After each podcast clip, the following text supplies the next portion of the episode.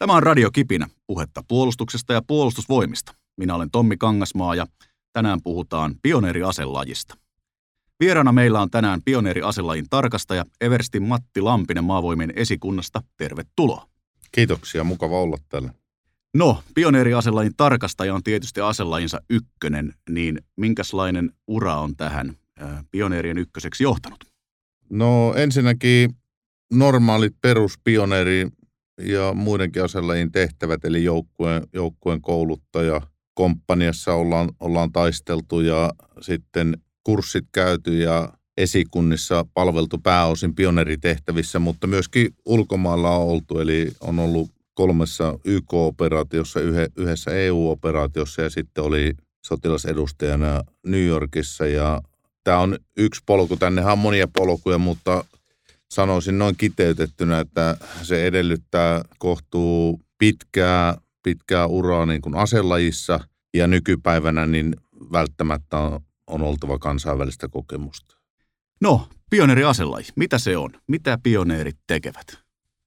Pioneeriaselaji on siinä mielessä hieman erityyppinen aselaji verrattuna muihin aselajiin, koska jos tarkastellaan niin meidän puolustusvoimien neljää tehtävää, eli Suomen sotilaallinen puolustaminen, muiden viranomaisten tukeminen ja kansainvälisen tuen antaminen ja vastaanottaminen sekä osallistuminen sotilaalliseen kriisihallintaan, niin meillä löytyy suorituskykyjä kaikkiin näihin tehtäviin. Eli kun puhutaan sotilaallista puolustamisesta, niin sinne painottuu nämä meidän pioneeriaselajin keskeisimmät toiminnat, suluttaminen, liikkeedistäminen, suojaedistäminen ja suojelu. Ja sitten kun puhutaan muiden viranomaisten tukemisesta, niin siellä meillä on sitten kykyjä on raivaaminen. Ja täällä painopisteenä on nämä sodan aikaisten räjähteiden raivaaminen. Ja sitten tietyt suojelukyvyt kansainvälisen tuen antamiseen löytyy meillä myöskin niin, niin kykyjä ja sitten osallistuminen sotilaalliseen kriisihallintaan, niin siellä, siellä on meillä myöskin joukkoja ollut. Eli pioneereilla on laaja tehtäväkenttä ja suorituskykyä kaikkiin neljään eri tehtävää ja meidän ajallinen ulottuvuus on hieman erityyppinen kuin monilla muilla aselajilla. Eli meidän tietyt toiminnot niin edellyttää merkittävää valmistelua jo normaalioloissa, kuten, kuten tuota, niin suoja edistäminen, eli yksinkertaisesti puhutaan linnoittamisesta. No tähän liittyy se, mitä maavoimat on jo tässä pitkän tovin kertonut, että ollaan siirtymässä ja ollaan osin siirryttykin koulutusorganisaatiosta valmiusorganisaatioksi. Eli tämä valmiusasia korostuu teillä sitten jo niin kuin normaalioloissa voimakkaasti. Voitko vähän avata sitä mm, valmistelutyötä sitten tähän valmiuteen liittyen? No joo, jos, jos otetaan nyt nämä meidän, meidän valmistelut, aloitetaan vaikka suluttamiseen liittyvistä valmistelusta, niin sehän edellyttää merkittäviä konetöitä – ja kun mennään tienpintaa rikkomaan ja asfalttitielle mennään tekemään töitä, niin se edellyttää valmisteluja kiertoteiden osalta. Ja tää, tässä me tarvitaan sitten ihan niin muiden viranomaisten tukea, poliisin ja, ja sitten Trafikomin ja Väyläviraston viraston tukea. Ja sitten tietenkin korkeita valmiutta meidän joukolta, että pystytään tämmöiset kohtuullisen suuretkin työt tekemään lyhyessä ajassa ja tällä meidän, meidän asevelvollisuusjärjestelmällä. Sitten kun mennään suojaedistämiseen, niin linnottamisen osalta niin se edellyttää vielä merkittävämpää valmistelua, koska meidän järjestelmä on siitä nerokkaasti suunniteltu, että me hyödynnetään siviilipuolen osaamista ja nyt meillä on tiettyjä suuria rakennusfirmoja, jotka, jotka sitten poikkeusoloissa niin eivät rakenna enää kerrostaloja, vaan rupeaa rakentamaan meille linnotteita. Ja näin ollen tämä kaikki valmistelutyö, että me pystytään vuorokausiluokassa aloittamaan joku linnoittamiskohde siten, että se siirtyy, siirtyy esimerkiksi pääkaupunkiseudulta miehet ja koneet niin suuntaan X, niin tekee linnotteita, niin tämä vaatii merkittävää valmistelua. Nämä nyt tässä niin kuin ensimmäisenä esimerkkinä. Ja sitten liikkeedistämisen osalta, niin se on ehkä sitten tiettyjen ylikulkupaikkojen valmisteluja ja näihin, näihin niin materiaalien varaamista. Tähän varmaan eh, ehkä on, tai en tiedä, mutta on varmaan käytössä monenlaisia tapoja sitä valmistelutyötä suunnitella. Maaperä on teille ehkä tärkeä, eh, jonkinnäköiset muut maastotiedot, mutta myös varmaan yhteistyö joukkojen kanssa. Voitko vähän avata tätä, että miten tämä yhteinen suunnittelu ja valmistelu sitten tapahtuu? Kaikkihan lähtee siitä, että meillä on tietty, tietynlainen uhka, ollaan mietitty, mihin varaudutaan ja siitä sitten tehdään operatiivinen suunnitelma ja siitä lähtee sitten jalostumaan myöskin meidän, meidän tarpeet ja tuet muille aselajeille. Ja käytännössähän tämä niin kuin yksinkertaisuudessaan menee siten, että ollaan mietitty, että tietyillä alueilla taistellaan ja siellä meidän joukot tarvii esimerkiksi linnotteita ja näin ollen niin me sitten tuotetaan ne linnotteet sinne. Ja prosessinahan tämä menee siten, että meillä on tietty organisaatio, johon otetaan meidän erinomaista järjestelmästä eli reservistä, otetaan ammattitaitoisia jo päätyönään siviilissä maaperätutkimusta ja vastaavia tekeviä henkilöitä ja ne sijoitetaan tähän meidän organisaatioon, jotka sitten kutsutaan kertausharjoituksiin, vapaaehtoisiin harjoituksiin tekemään meille suunnitelmia näistä linnotteista. Eli näin ollen meillä on se siviilissä se ammattitaito, sitten vaan kutsutaan miehet harjoitukseen, laitetaan vihreät maastopuut päälle ja kerrotaan, että nyt ei tarvitakaan kerrostaloa, vaan tarvitaan pataljonan puolustusasema. Ja sitten miehet tekee hyödyntää viimeisintä teknologiaa ja se on todella, todella niin kuin korkeatasosta se tulos. Ja nämä tulokset sitten taas annetaan niille maanrakennuksen ja rakennuksen ammattilaisille. Ja he puhuu yhtä kieltä jo tässä vaiheessa, koska se on sitä siviilikieltä, mutta kohde on vaan, mikä lopputuloksena tulee, niin on sotilaskohde.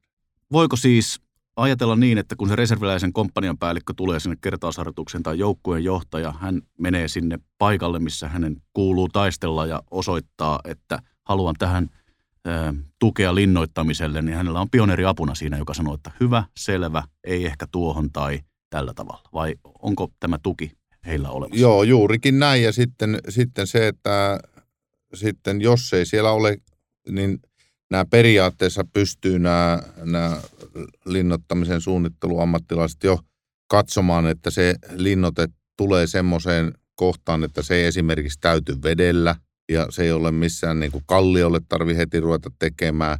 Ja heillä on myöskin asiantuntemusta siihen, että miten sitä taistelua mahdollisesti tässä käydään. Eli se on niin kuin pääosin jo varmaan ihan hyvin mietitty se. Ja sitten kun se rakentaja tulee sinne, niin toivon mukaan silloin siellä on se komppanian päällikkö tai pioneeri, niin jo kertomassa sitten viimeiset silaukset, että okei, tästä siirretäänkin vähän muutama metri tuonne suuntaan, mutta että se on niin kuin voisin sanoa, että 80 prosenttia jo varmaan ihan oikealla kohillaan se.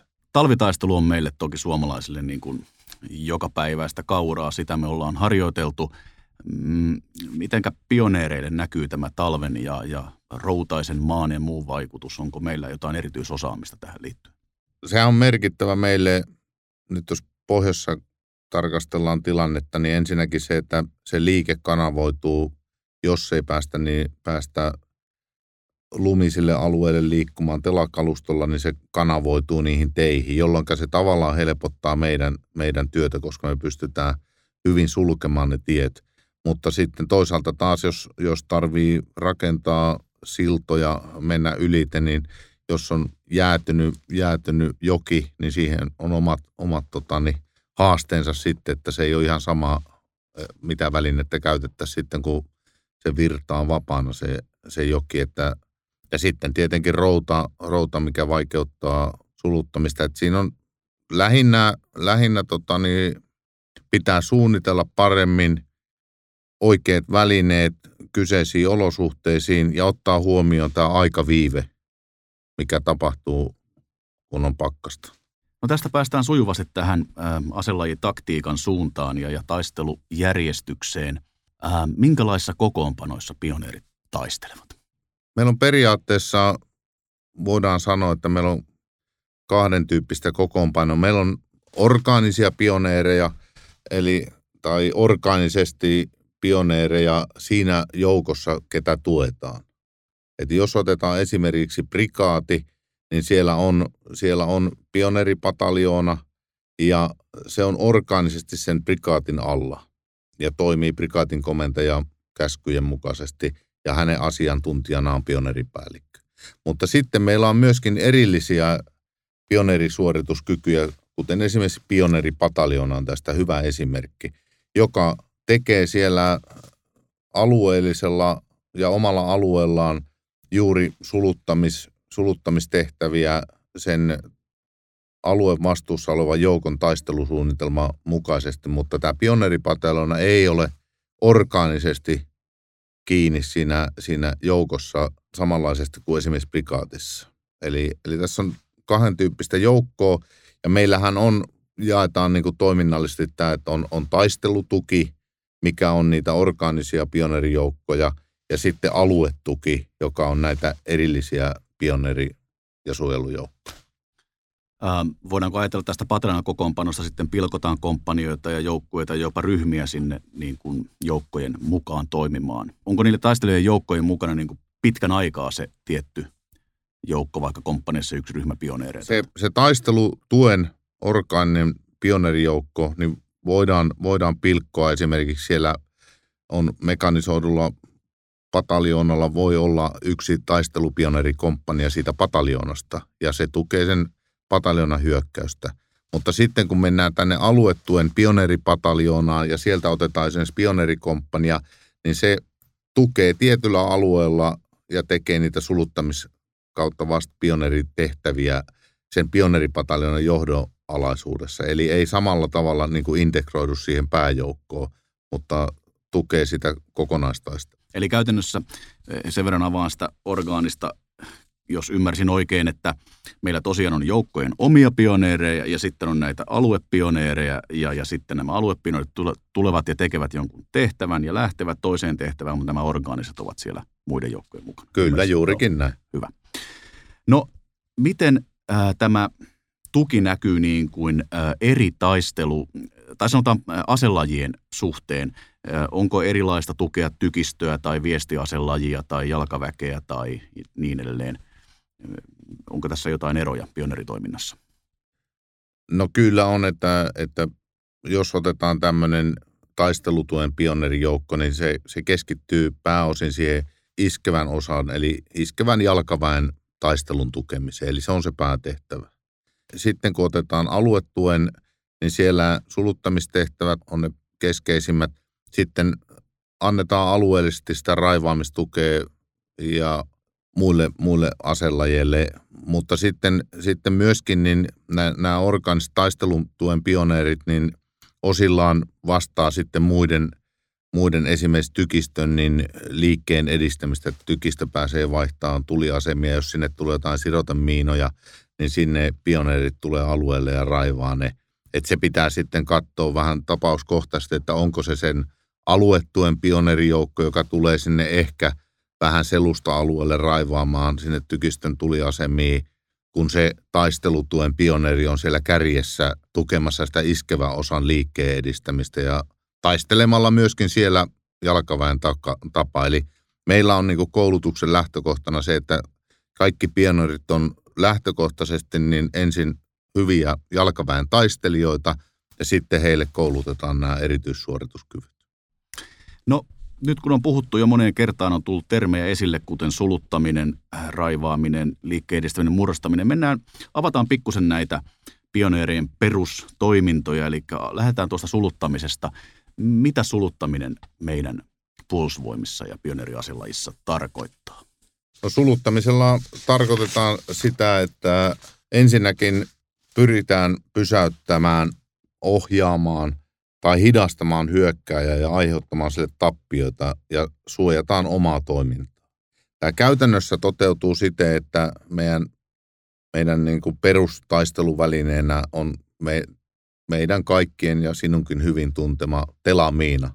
On yksi keskeisin väline, mitä meillä, meillä on hyvin ja sen ympärille ja tähän kokonaisuuteen sitten, sitten ruvetaan rakentamaan. Eli suluttamisella pysäytetään sitä hyökkää liikettä ja rakennetaan sulutteita ja näihin käytetään sitten miinoja, esteitä, panoksia, erinäköisiä toimintoja, siltoja, siltoja tota niin, hävitetään, kaivantoja rakennetaan, millä saadaan se vihollisen liike pysähtymään.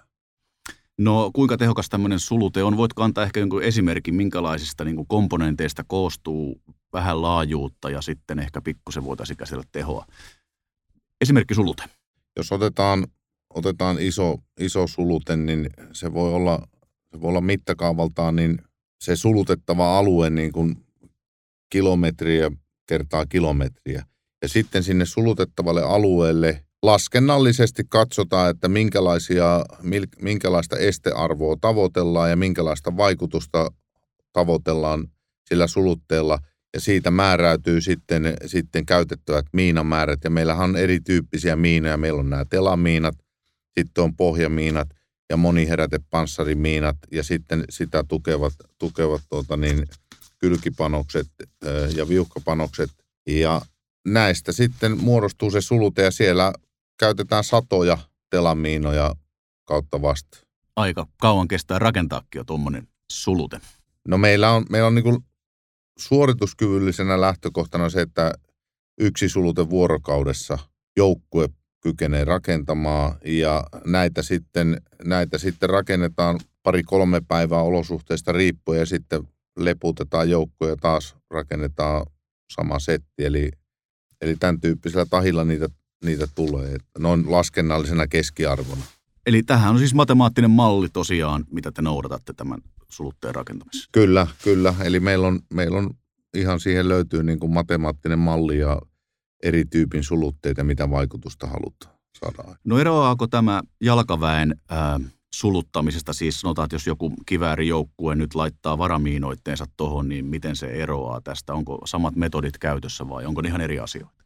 Ne on pikkusen eri asioita, että nyt kaikki joukothan tekee varamiinotteita ja pioneerit tekee sulutteita. Ja varamiinotehan oli se enintään 50, 50 telamiinaa ja siihen käytetään telamiinoja, kun taas pioneerilla on enemmän valikoimaa miinatyypissä ja välineissä.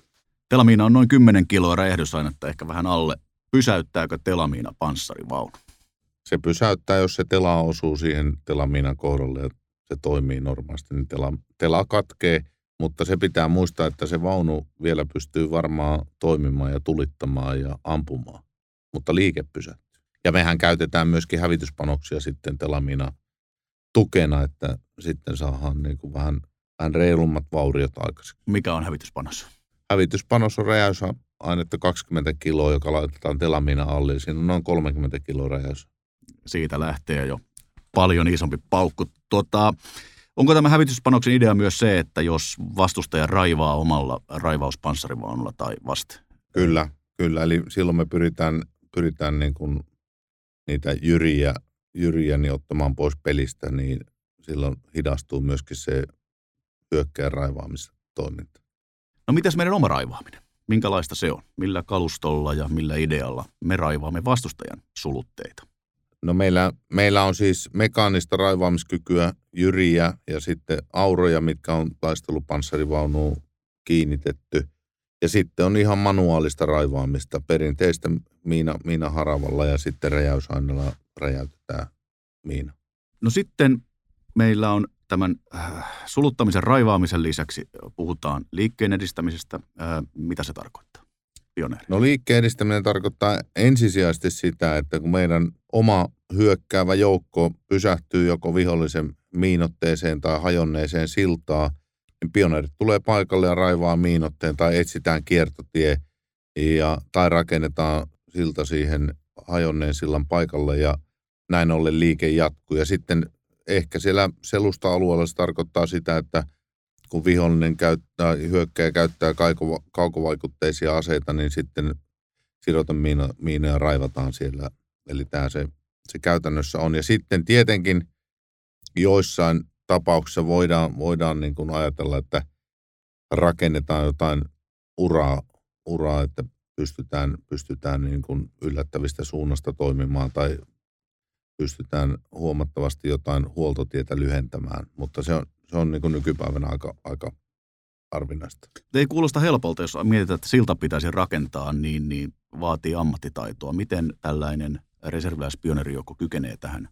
Meillähän on siis tähän kärjen liikkeen edistämiseen käytössä panssaroitua siltakalustoa, eli tulen alla kyetään rakentamaan kapeiden jokiuomien yliten panssaroituja siltoja. Eli se onnistuu varsin nopeasti ja minuuttiluokkaa, minuuttiluokkaa ja, ja Mutta sitten tietenkin, kun mennään siitä, että pitää joku selustassa oleva silta, palkkisiltakalustolla tai jollain muulla ponttonikalustolla pitää, pitää korvata, niin siinä mennään jo sitten vuorokausiluokkaa.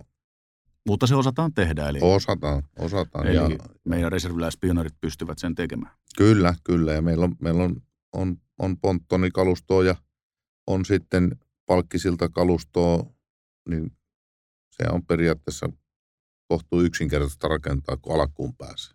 No sitten äh, mainitsit suoja-asemat ja niiden rakentamisen. Äh, mitä tämä pioneerille tarkoittaa? Nyt käytännössä pioneerin vastuulla on, on siis suojan edistäminen, joka normaalisti parhaiten kaikki muistaa se, että rakennetaan linnotteita. Eli se, se taisteri ja parin potero on varmaan se, mikä kaikilla on ensimmäisenä mielessä. Ja sitten tulee tietenkin korsu ratkaisut. Ja, ja näihin me ollaan kehitetty erityyppisiä, erityyppisiä rakenteita. On puurakenteita, on kevytrakenteita, on betonirakenteita. Ja tämä on sitten meidän, meidän vastuulla. Ja niin kuin sanoin tuossa alussa, niin, niin tämän rakentamistyön työn tekee, tekee meillä sitten siviiliyritykset. Eli siellä on konekalustoa, meillä ei ole semmoisia konekalustomääriä, mitä tarvitaan ja he on ammattilaisia siinä ja, ja tämä perustuu sitten, sitten ennalta laadittuihin suunnitelmiin ja sopimuksiin, että kyetään homma toteuttaa.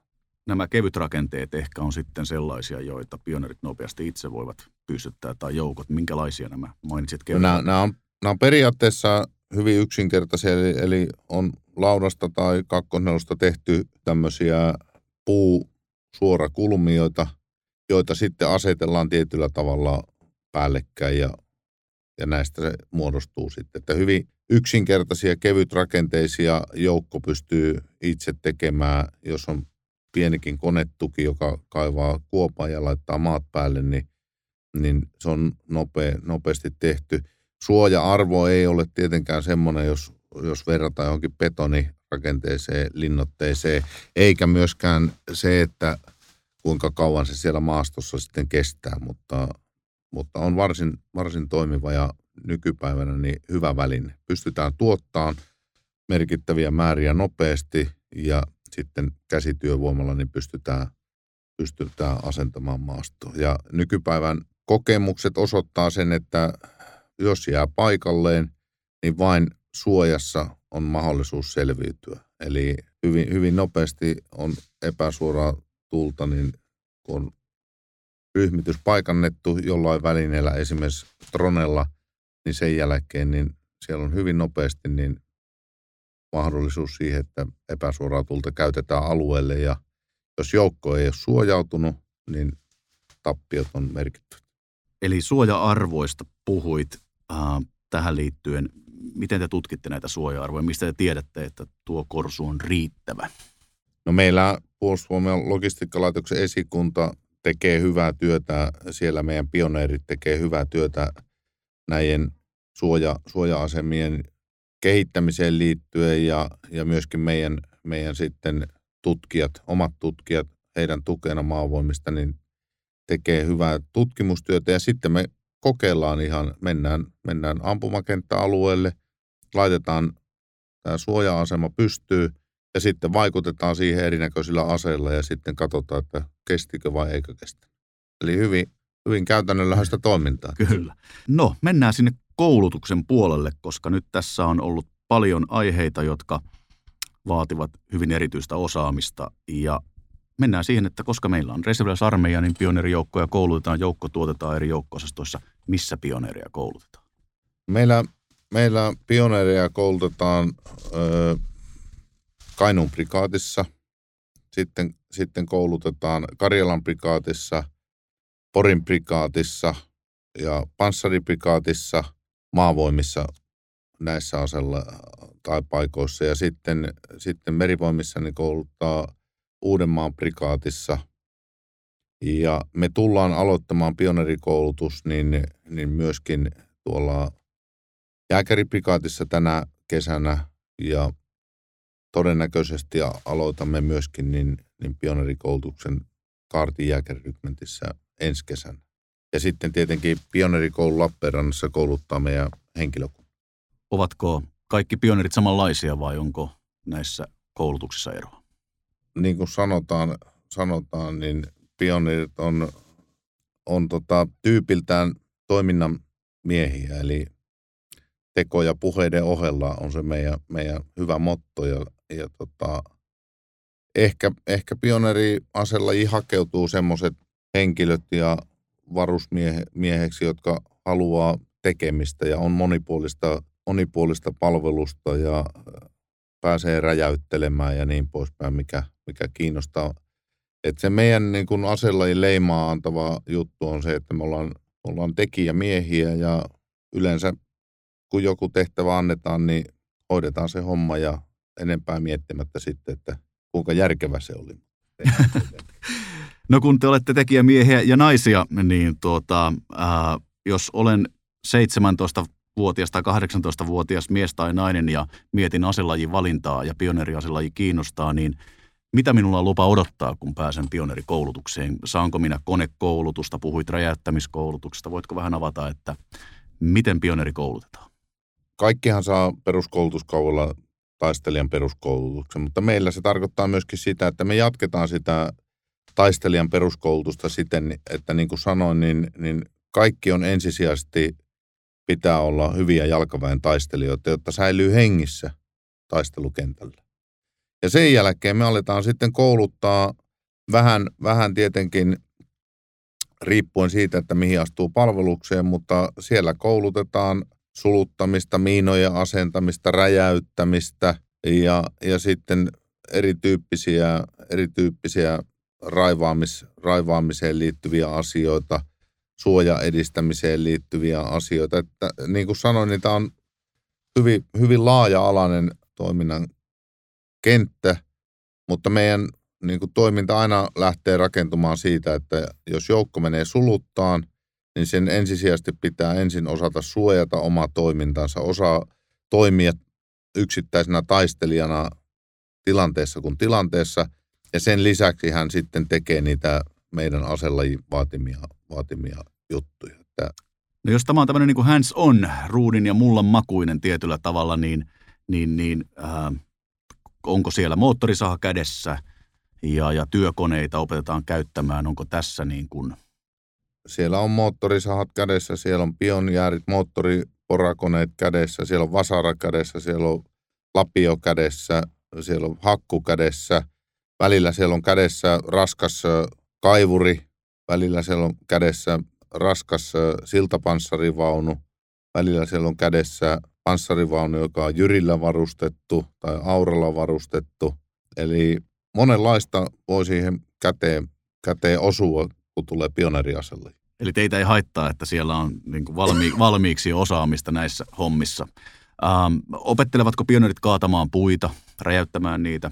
Kyllä, Kyllä, eli vielä, vielä murrosteiden rakentamiseen liittyen niin opetellaan räjäyttämään puita ja kaatamaan puita. Ja vielä, vielä tästä niin otit esille, niin me pyritään hyödyntämään myöskin sitä, että kun siviilissä on, on, on se poika, joka tulee sieltä isän maa, maansiitofirmasta palvelukseen, niin me mielellään otetaan mies sitten meille palvelukseen konekuskiksi ja hän ajaa siellä sitten uuden karheita kaivuria ja tekee hommia. Meillä on hyvät kokemukset tästä, että se on todella innokkaita ja ammattitaitoisia miehiä ja normaalisti, kun se joko vänkärinä ollut nuori mies saa yleensä sen huonomman koneen sieltä firmasta, niin meille kun se tulee, niin se saa todella toimiva hyvä kone, niin niitä enemmän pitää rauhoitella niitä miehiä, että ne lopettaa ne hommat ajoissa. No, äh, kun puhutaan räjäyttämisestä, mikä on tietysti mielenkiintoinen aihe pioneritoimintaan liittyen, niin ähm, Mennään vaikka siltoihin. Onko kaikissa suomalaisissa silloissa, niin kuin moni ajattelee, niin tällainen panoskammio, johon pioneri voi hävityspanoksensa asentaa ja pistää tuulemaan? Kyllä.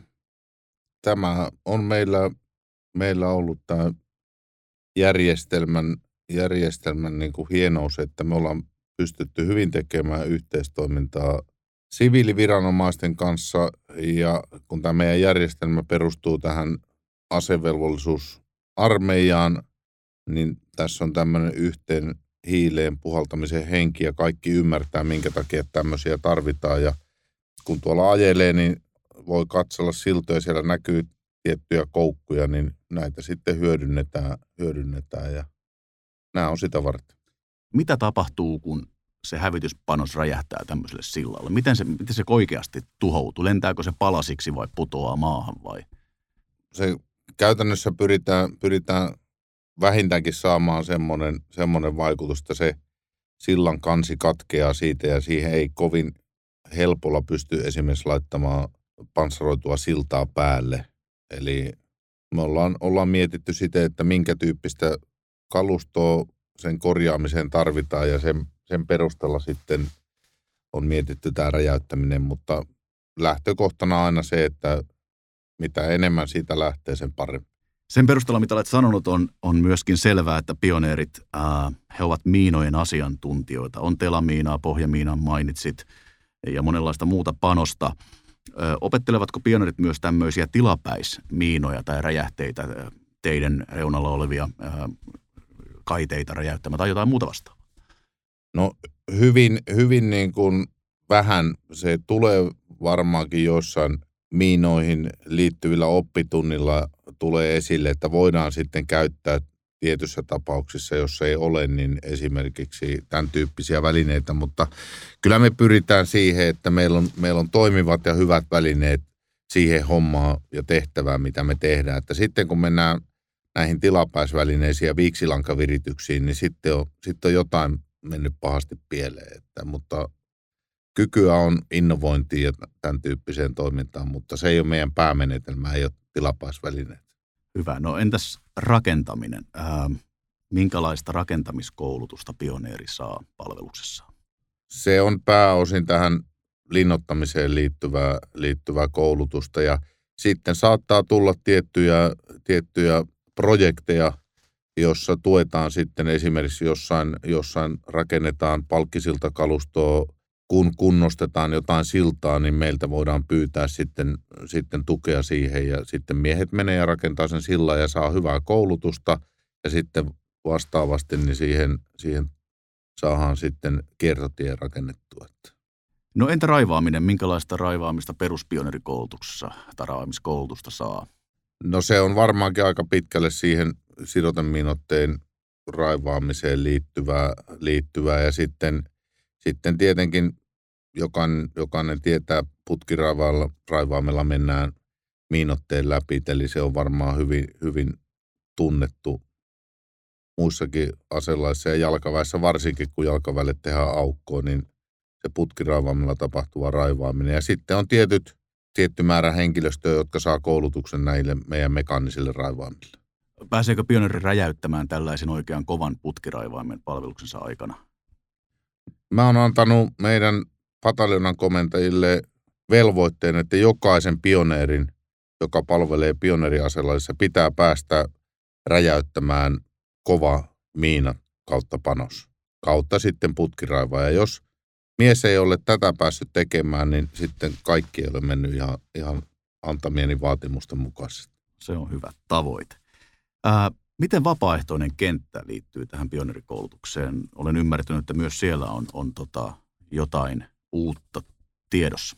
Meillä on, meillä on siis vahva, vahva kiltatoiminta ja, ja se on niin kuin tämän vapaaehtoisen toiminnan perusta ja siellä on, siellä on niin kuin merkittävää työtä tehdään ja hyvää työtä tehdään, mutta haaste siellä rupeaa tällä hetkellä meillä olemaan, että meillä tämä kilta henkilöstö rupeaa ikääntymään.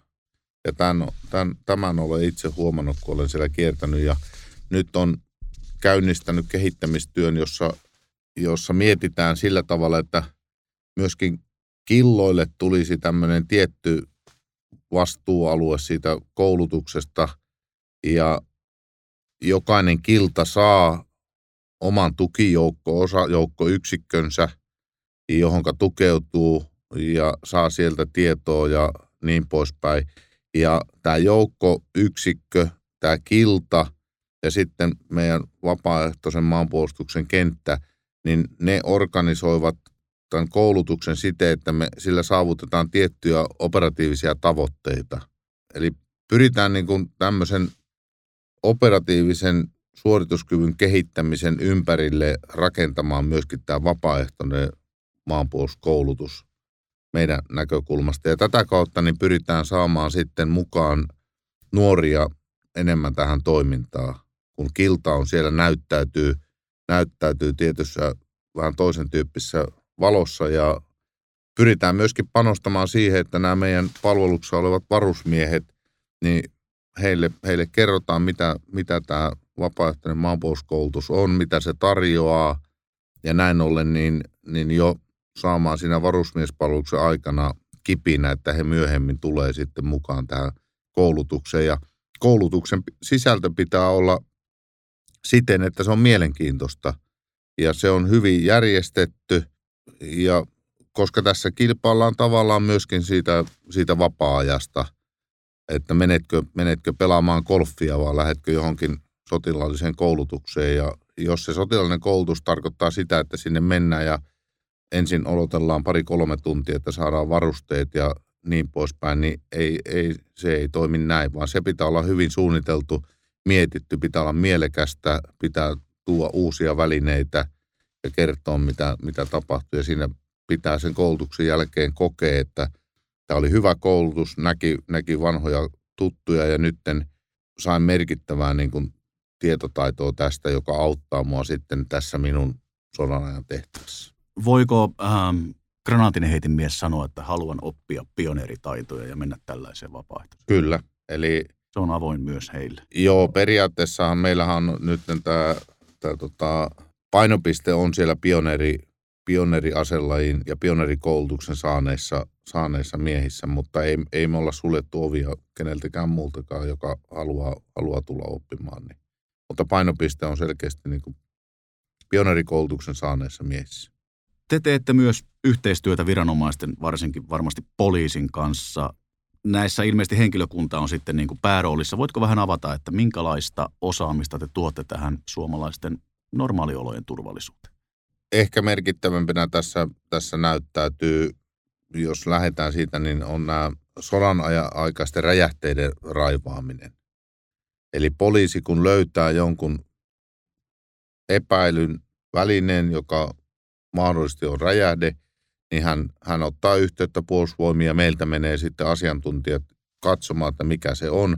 Ja jos se on sodan-aikainen räjähde, niin se on puolustusvoimille kuuluvaa tehtävää sen, sen raivaaminen ja meiltä miehet sitten, sitten hoitaa, hoitaa sen ja sitten, sitten jos mennään vaativampiin, vaativampiin tukitehtäviin, ollaan, ollaan tota, tukemassa poliisia esimerkiksi, niin, niin tiettyjen, tiettyjen kokousten järjestämisen yhteydessä, niin silloin, silloin puhutaan, että meillä on, meillä on niin kykyä vaativampien raivaamistehtävien suorittamiseen ja sitten mahdollisesti myöskin niin suojelupuolella niin suojelu liittyviin, liittyviin tehtäviin. E, eli tämä on siinä mielessä ihan, ihan järkevää, että meillä on, meillä on välineitä siihen, niitä on hankittu poikkeusoloja varten – ja miksei niitä sitten järjest- käytettäisi myöskin niin normaalioloissa yhteiskunnan toimintojen tukemiseen, koska yhteiskunnan varoilla ne välineet on käytetty.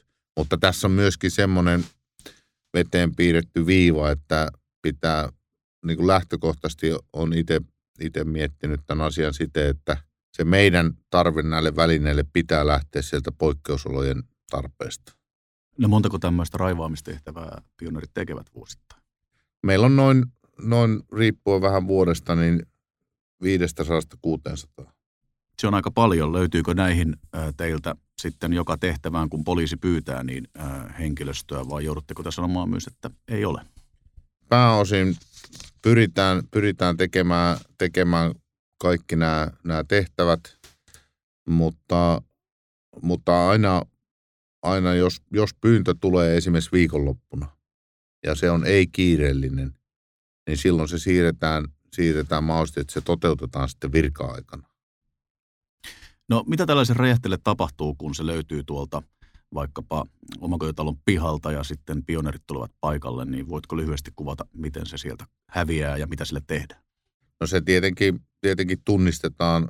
Meillä on, meillä on järjestelmät, saadaan tunnistettua ja sen jälkeen kun se on tunnistettu, niin tiedetään, että kuinka vaarallinen se on. Ja jos se on, ei ole vaarallinen se voidaan siirtää, niin sitten se asianmukaisesti siirretään, siirretään meidän, meidän tuota niin, ampumakenttäalueelle ja raivataan, raivataan sitten siellä turvallisissa olosuhteissa. Sitten tietenkin, jos, jos on kyse semmoinen, että ei voida siirtää, niin sitten poliisi, poliisi eristää alueen, tyhjentää alueen ja sitten suojataan se ja sitten tehdään se vaarattomaksi siinä, siinä paikalla, mistä se löydettiin. Ja siihen on erinäköisiä menetelmiä.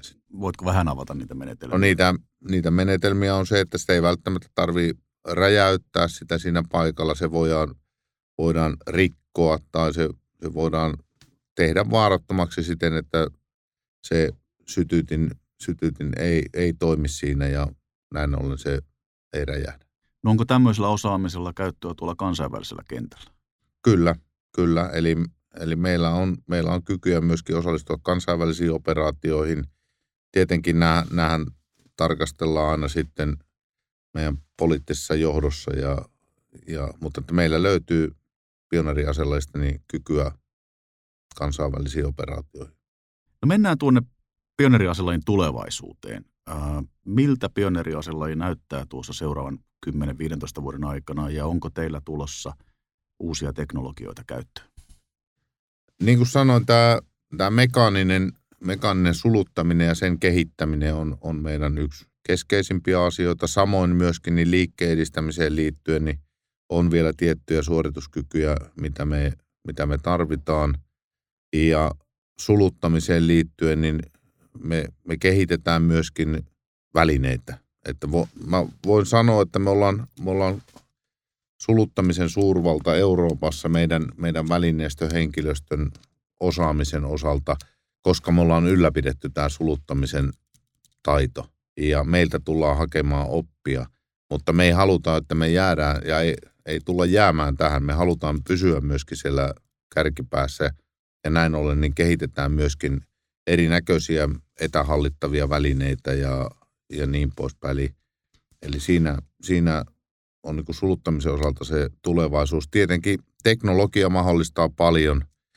Tutkitaan droneen käyttöä erinäköisissä tiedustelutehtävissä, pioneeritiedustelutehtävissä, suojelutiedustelutehtävissä, sitten miinotteen, miinotteen paikantamisessa, miinotteen dokumentoinnissa ja että tämä teknologian hyödyntäminen on, on meillä, meillä myöskin niin mietintämyssyssä, mutta tässä pitää muistaa se, että meillä on asevelvollisuusarmeija ja on hyvä olla tiettyjä yksinkertaisia välineitä, kuten esimerkiksi telamiina, jota kaikkien aselajien ryhmät voivat rakentaa varamiinotteita, kun meillä on hyvin yksinkertainen väline, mikä on kuitenkin aiheuttaa, aiheuttaa hyökkäjälle vaikutusta, on vähän elektroniikkaa, siis ei ollenkaan, ja toimii, toimii erinäköisissä sääolosuhteissa. Eli tässä pitää olla niin kuin tietyn näköinen balanssi tässä, että kuinka paljon meillä on sitä high ja kuinka paljon sitä low No miten sitten tuo mahdollinen vastustajan teknologia, tuottaako se teille päänvaivaa? Eli onko kehitteillä asioita, joilla miinat löydetään helpommin maailmalla tai, tai jotain tämän tyyppistä, joka haastaa teidän aselajianne? Tämän tyyppisiä ratkaisuja on kehitteillä, mutta sitten hintakin on aina, aina tässä yksi kysymys ja kuinka paljon niitä on. Ja, ja, ja sitten vaikka se, vaikka se miina, miina löydetäänkin, se joudutaan raivaamaan ja siihen menee aikaa ja näin ollen se hyökkäjä liike on pysähtynyt. Eli näin, tälläkin menetelmällä niin ollaan saatu sitten se tietty tavoite aikaiseksi, eli hyökkää liike on pysähtynyt, vaikka ei ehkä tuoteta tappiota siinä yksittäisessä paikassa, mutta kaikkialla ei ole myöskään näitä niin, niin high-tech-välineitä käytössä. Eli, eli niin kuin suluttamisen osalta voi sanoa sen, että määräkin on laatua. Eli, eli luotatte siihen, että mitään taikatemppua ei ole, millä teidän työnne nollataan niin kutsutusti. Ei, ei ole taikatemppua tässä asiassa ja, ja se, sillä on vaan vaikutusta, vaikutusta, kun tuonne näitä paljon puhuttuja telamiinoja riittävästi asennetaan, niin, niin sillä on konkreettista vaikutusta. Ja niitä joukot suojaavat tuota. Mennään tähän lopuksi siihen, että miltä näyttää pioneeritarkastajan kaksi seuraavaa työviikkoa.